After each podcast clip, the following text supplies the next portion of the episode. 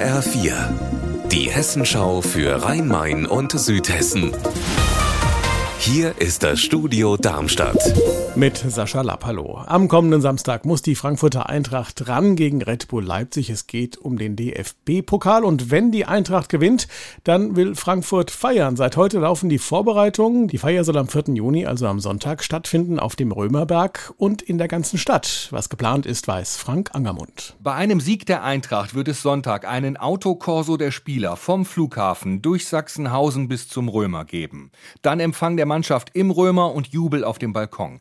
Bei einem Sieg wollen natürlich mehrere Zehntausend Fans die Spieler feiern. Die passen aber nicht alle auf den Römerberg. Deshalb werden auch auf dem Paulsplatz und am Mainufer Leinwände aufgebaut, damit man alles mitbekommt. Der Aufbau dieser Pokalsiegerparty ist natürlich volles Risiko. Sollte die Eintracht verlieren, was ich nicht hoffe, wird alles wieder abgeblasen. Acht Jahre und drei Monate Haft, so lautet das Urteil, das das Landgericht Wiesbaden heute gegen den ehemaligen Frankfurter Steueranwalt Hanno Berger verhängt hat. Berger soll Steuern in Höhe von rund 113 Millionen Euro hinterzogen haben. Er galt als Schlüsselfigur im sogenannten Cum-Ex-Skandal. Und bei diesem Skandal haben sich Investoren eine einmal gezahlte Kapitalertragssteuer auf Aktiendividenden vom Finanzamt mehrfach zurückgeholt.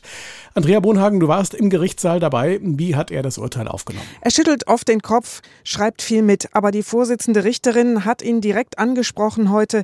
Er habe mit seiner Auffassung Unrecht. Es gebe kein Recht, sich aus der Staatskasse zu bedienen.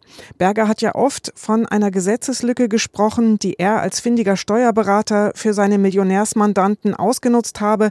Aber die Richterin sagte heute sehr klar, es sei kein Gesetz nötig, um so einen Steuerbetrug zu verhindern. Das sei verboten.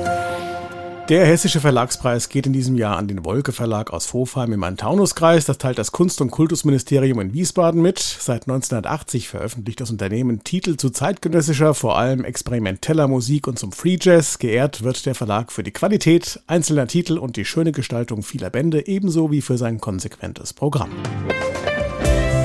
Unser Wetter in Rhein-Main und Südhessen. Viel Sonne, es bleibt trocken und warm. Heute Nacht kühlt es sich ab auf 11 Grad in Stockstadt und 8 in Affolterbach. Ihr Wetter und alles, was bei Ihnen passiert, zuverlässig in der Hessenschau für Ihre Region und auf hessenschau.de.